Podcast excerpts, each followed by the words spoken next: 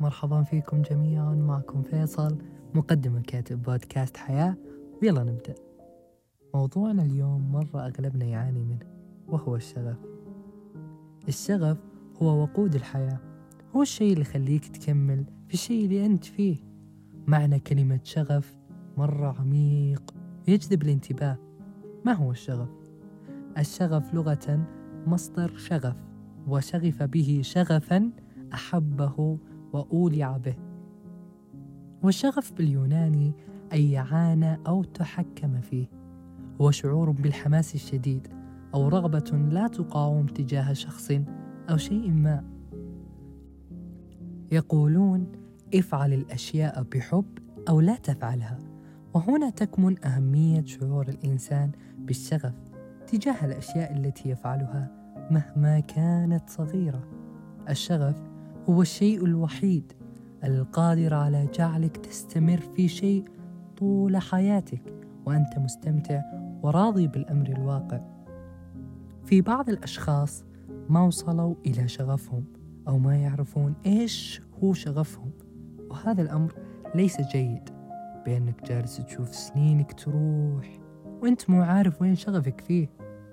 ملاحقة مسؤولياتك وكثرة ضغوطك ومقارنة نفسك بالآخرين والاهتمام بنظرة المجتمع أكثر من اللازم. كلها أمور تضيع عليك رغبتك وأهدافك الحقيقية ورؤيتك للحياة. يختفي تحتها شغفك فيصبح من الصعب عليك اكتشافه. رحلة البحث عن شغفك مرة ممتعة وجميلة وبرضو يحتاج لها صبر لأنها بتكون طويلة. لكن في النهاية بتسعد جدا لأنك بلغت شغفك. ووصلت له.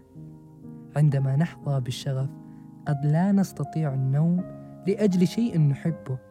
وقد لا نشعر بالتعب أبدا في سبيل تحقيقه. لكن شغفنا يتأرجح أحيانا ما بين مد وجزر. وهذا أمر صحي وطبيعي. لكن من غير الطبيعي أن يختفي لفترة طويلة. مرحلة فقدان الشغف يمر فيها أغلبنا.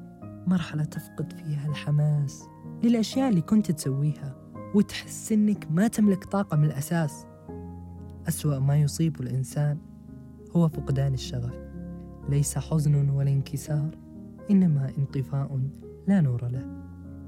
يتأثر الشغف بما نمر به من ظروف لكن الشيء الإيجابي هو أن انخفاضه ليس دائما.